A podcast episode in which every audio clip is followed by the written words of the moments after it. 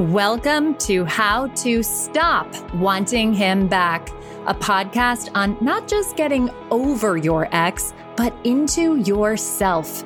I'm Claire, the Heartbreak Coach. Let's make what feels impossible possible.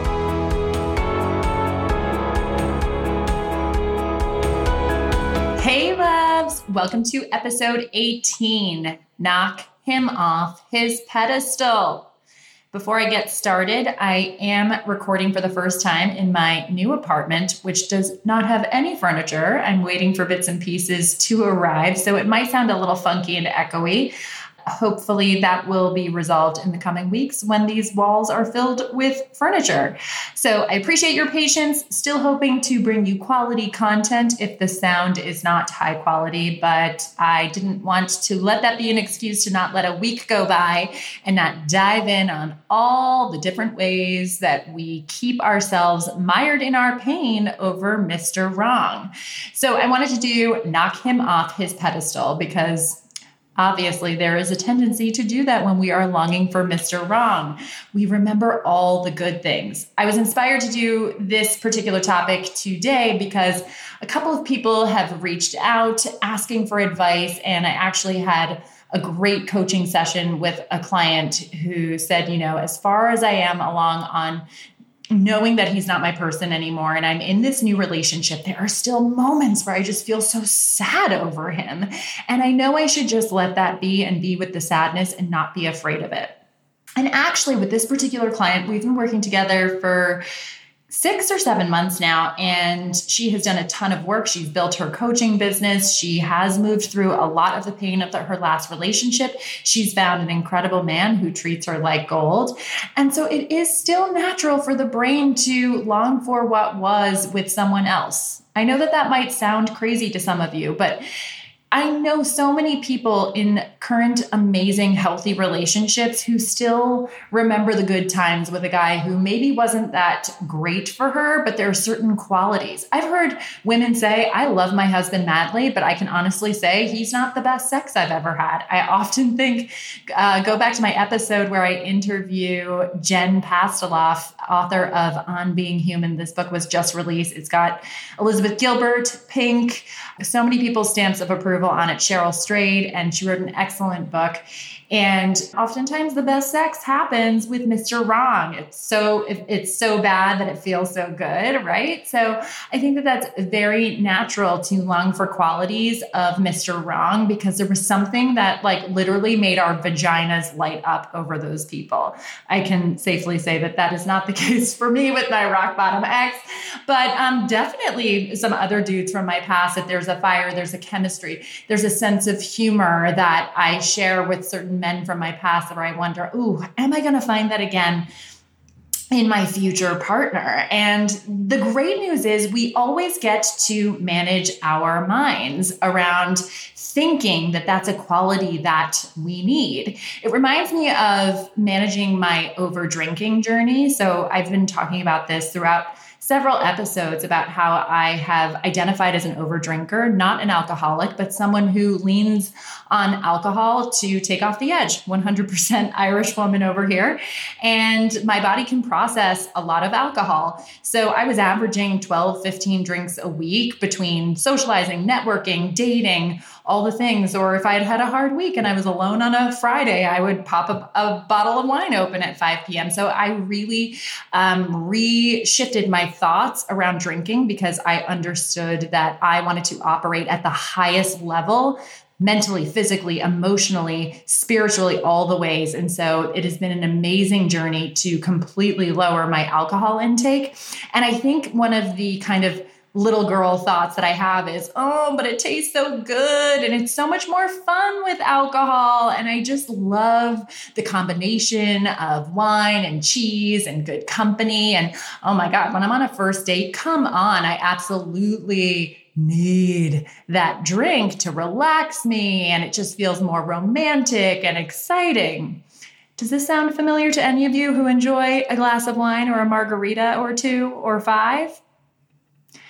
But I love what Brooke Castillo offers on her over drinking program, which absolutely that was how I how I moved through shifting from being a an over drinker to now I identify as a moderate drinker. I drink on average four drinks a week. I actually have been really committed to four drinks a week, but I did have parents in town. So I went crazy and I had six. I know, so wild. But I'm recording this on a Thursday. So I've got the weekend ahead. My parents just left today. I will not be drinking this weekend. I'm really conscious about not putting a lot of alcohol in my system and it has shifted so much for me. But I had to retrain my brain to believe that I didn't need it, to believe that it's okay to be with my discomfort and not scratch the itch with having the wine touch my lips and just feel that buzz and that relaxation. I trained my brain to know that when I drink less, right, to remember that when I drink less, I feel better. When I drink less, I create more clients.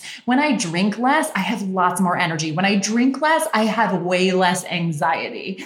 When I drink less, I feel really good physically in my body. When I drink less, I have much better skin, right? Are you guys like, okay, Claire, we get it. We get it. but my point is, I retrained my brain to say, you know, alcohol is not as great as what I made it to be subconsciously right? I made it this crutch and this like fun thing. And I indulged a belief that having more alcohol meant having more fun, meant being more relaxed, but it was actually creating so much brain fog. It was actually triggering so much anxiety.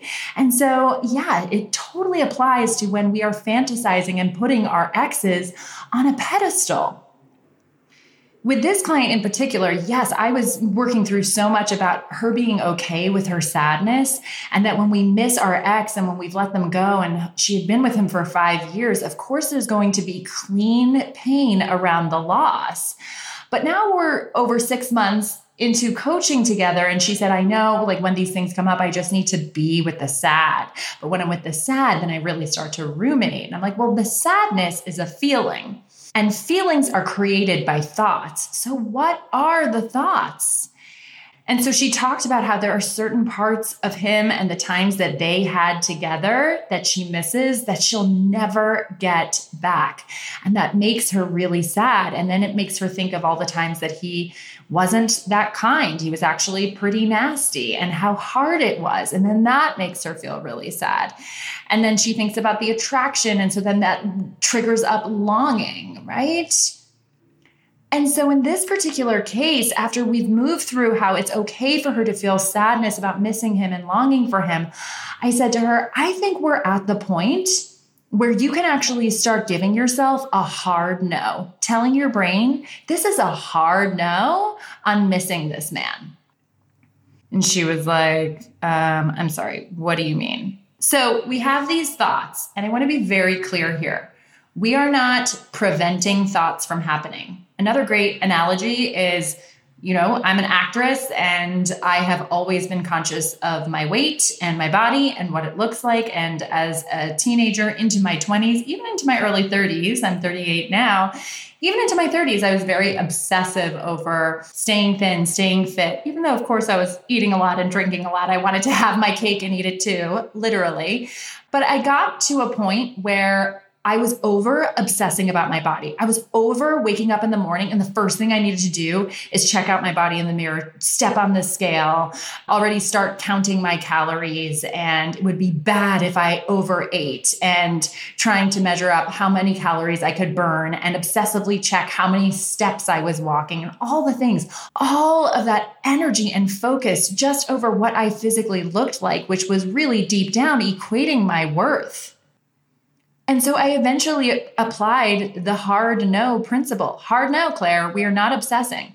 Now, I will tell you, full transparency, I'll go to the gym at times. It actually happened this morning where I'm working out and, you know, walk in and I'm looking in the mirror and I'm like, oh, you look pretty good today. And then I start, you know, on the Stairmaster and I start lifting weights. And then I look again and I'm like, wait, you look a little bit puffier. Whoa, that's so weird. But you didn't eat anything. What's that about? And my brain just starts to obsess and scrutinize and judge. And then I go, whoa, whoa, whoa, whoa, whoa. Claire, hard no. You are strong, you are healthy, you're beautiful, you are taking care of your body. We're not doing this right now. Hard no on obsessing and judging your body. And so that's what I offered my client. When she starts missing her ex, whoa, whoa, whoa, hard no on missing this really fun aspect of the relationship and indulging a thought, I'm never going to have that again. She actually can create the feeling of the fun with her thinking whenever she wants to.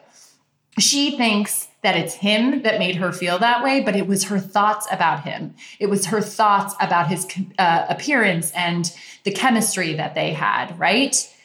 But really, the truth of the matter was he didn't treat her well. She never knew, knew which way the shoe was going to drop. And she never felt comfortable. She never felt like she could be herself. She never felt like her voice mattered. She never felt like she was enough. She never felt like he truly heard her when she was expressing her emotional needs, trying to come from a clear, calm, emotionally mature place. And it never worked. And she's allowing her brain to indulge the fun, the attraction, the chemistry, the fire to take over what was really going on. So, this is what I offered her hard no. We are not doing this today. I am not going to let my brain indulge a story that he had this way with me, that nobody else can have this way with me. Fucking bullshit to your brain. What is really true? So I asked her to pause, take a breath, really take a breath. Sometimes I say on my client sessions, take a breath here. And they're like, okay. And I'm like, that was not a breath. Guys, take breaths. This is the best way to come into presence. You know what's really true? Your belly is rising and falling. What's not true is missing someone who didn't treat you the way that you deserved right? There has to come a point where you get to say, I am no longer going to indulge this story that causes me pain. So I asked her to take a deep breath, pause, and say, Why am I feeling this sadness right now? What am I thinking? I'm thinking that I really miss him. I'm thinking that I'm never going to get this aspect that I shared with him in the relationship back ever again. Right? Oh, that's interesting. Because what also is true is that he didn't treat me the way that I deserved. What also is true is I'm with someone who does treat me that way. And it's a little bit foreign to my brain to be treated in this amazing way because I've been so used to the comfort of the discomfort of the mistreatment for five fucking years. Of course, she's in this place. She's human and she's feeling, but this coaching work, when you really apply it, is saying, what is my brain thinking? And why is it thinking this way? Oh, well, another aspect of it is that she's been doing a ton of work on owning her self worth and her value as a coach and as a human being. And so she's her mind is blown right now. She said, I didn't realize that I've constantly had this humming story in the back of my head about feeling stupid sharing with the world who I am and what I do and having this you know noise in the background of not believing that she's enough, having this noise in the background of believing that she needs to create more, she needs to have more, she needs to be more. And I know so many of you out there can relate to that. So we've been doing so much work on that. And she's been so inspired and her mind is blown. And she said, I can't believe how calm I feel. But what's interesting is that my ex has started to resurface because her brain has been trained to stay uncomfortable and look for something to worry about. And some of you might be listening to this and thinking, she sounds crazy. Uh uh-uh. uh Our brains are wired for survival. We're looking for the thing that might hurt us or kill us. That is how our brains were designed. And luckily, we don't have bears chasing us anymore. We don't have to gather uh, hunt and gather for food. So our brain is just constantly being on alert. Well, what should I worry about now? What should I do now? Who could hurt me now? Wait, what's that old unhealed story that I haven't fully processed yet? So totally normal, totally healthy, totally human for her to go there. But I, I said to her, You're far enough along on this journey and you've got too much good happening for you to allow this indulgent story. It is an indulgent story to believe that those fun qualities were worth the negative ones. And I don't even think that she was saying, oh, and it was totally worth the negative, right? But to really say, hard no, I'm noticing my brain is thinking that these qualities are the qualities that matter, right? The attraction, the chemistry, the fire.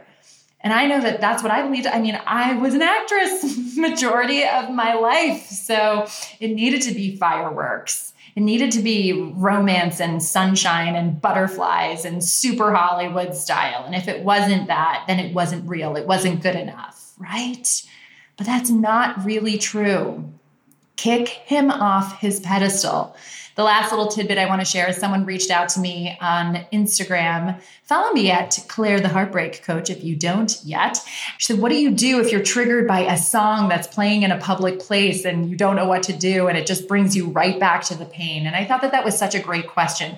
What do you do if you bump into him? What do you do if you smell his cologne on someone else? What do you do if you recognize his car and your heart stops afraid that it's him, but it turns out it's not him? Thank fucking God, right? These things happen and our brains will automatically go back to that longing, to that angst, to the heart stopping. And I said to her, You know, you have so many choices. You could allow yourself to cry right then and there. I'm a New York City girl and I saw lots of tears on the subway. And I can definitely say that I shed some tears on the subway. So you have an option to cry right then and there, wherever you are. Who cares? I just posted a, a total snot nosed, teary selfie to say crying is my thing and it needs to come up and come out. We need to process all the emotions. And, and my emotions were about all the growth and the amazingness and the change that has happened with my business and this new amazing place I'm living in. And it all just feels so much all that I worked for and it makes me so emotional. And so I get it out and I post a fucking selfie about it because I'm all about owning the tears, allowing emotions to come up. Who gives two shits if people are judging you or think you're weird?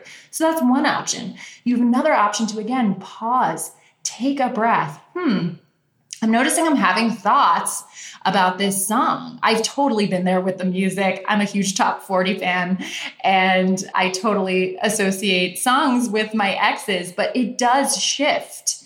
If you shift your thoughts, oh, I'm noticing that this song is bringing up pain for me. What am I thinking? Oh, we used to love this song together. Oh, I miss him. Oh my God, I want him back right? And it's like, okay, I get to be with that, right? Which is what I originally worked on with my client. But now, six months into it, it's like, okay, I'm noticing I'm having these thoughts about the song, and I'm making the song mean something with my brain that's attached to a story about him. So now you're distancing yourself from the belief that the song is causing you pain. It's not, it's your thoughts about the song and the uh, significance that it has because of the time that you spent while listening to it and just saying, okay, that's totally okay. I can let some tears out. I can feel the pain. Or you can just say to the bartender, hey, dude, can you turn the song off? you have that option. You also have the option to remove yourself. You have so many options. But just remember, my loves, any negative emotion isn't bad. Any automatic negative thought isn't a bad thing. Or thinking that you've moved on and there you are then six weeks after thinking oh my gosh like it hasn't bothered me at all or you forget that you were so upset over it. And then all of a sudden you know bachelor in paradise is almost paradise. We're knocking on heaven's door. No? Anyone? Oh come on. Bachelor in paradise is the icing on the friggin cake of the Bachelor franchise, and I watch it with my bestie Aisha.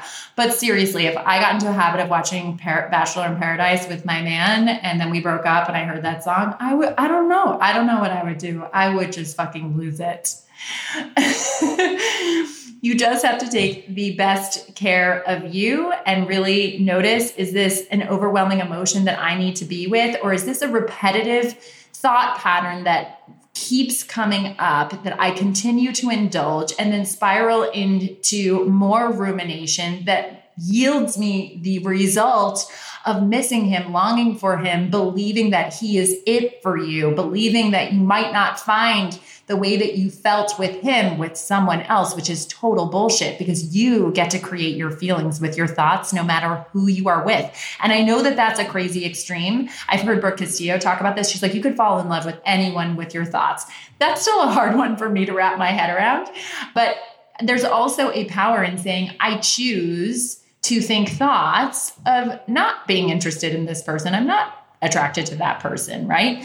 However, you can choose to think thoughts that light you on fire with maybe a good guy who doesn't naturally, you know, light you up in that physical way, but he's just pure good and there is some chemistry and attraction there that can build and you can communicate that with him. It does not mean that Mr. Wrong, the guy who hurt you over and over again, who had no follow through on his word, who didn't listen to you, who didn't honor your feelings, who borderline abused you with his words. Some of my clients have had physical abuse in their lives by their partners, right? It's not worth it. My client also referenced Big Little Lies. If any of you are listening, I'm a big fan myself. Look at Nicole Kidman, right? Oh my God, that chemistry, that fire. I mean, hello, Alexander Skarsgård. How, how could we blame her? Kidding. He was an abuser. Um, but just we understand the pull, but it's our job to choose us. It's our job to manage our minds. It's our job to love us first and foremost. And it is our job to tell our brains that that oxytocin we feel that is released with Mr. Wrong, who lights us up in all the physical ways, is Mr. Wrong for a reason over and over and over again. How many times I've heard clients say, Yeah, I tried that and it worked, but then like I'm still feeling it again. Rinse and repeat, rinse and repeat, rinse and repeat. If it worked for a little while, then it is your job to keep showing up, managing your mind, practicing your thoughts, practicing affirmations, practicing living in the shoes of the future version of yourself who is over him. And the future version of yourself does not allow yourself to indulge the belief that you want him back. Damn! I hope that this helps any of my heartbroken loves listening right now. You always get to manage your mind. You always get to tell yourself to stop, knock it off, kick him off his pedestal. And again, if you are really struggling with this and you're feeling a lot of pain and you've just come off the heels, you might need to grieve that. I'm saying this to my loves out there who have been doing this work and find that your brain starts to slip back and remember the good old days. Kick them off his pedestal. You've come so far. Own your self worth, own your value, focus on that. You get to manage your brain. Which do you want to choose? Thank you so much for listening. I'm so excited for all of my new listeners. You're all so amazing. Thank you so much for the beautiful messages. Let me know if you have any topics that you would like me to touch on. And please go to iTunes and rate How to Stop Wanting Him Back with five stars, not four, not three, not two, not one five. And please leave a review. And again, thank you so much for listening. Until next time, my loves. Bye. Hey, love. If you're picking up what I'm throwing down and would like to deepen this work with me as your coach, go to clairetheheartbreakcoach.com forward slash work dash with me and apply for my six month one on one coaching program, where we'll not only heal your heart, but take your entire life to the next level. I can't wait to read your application.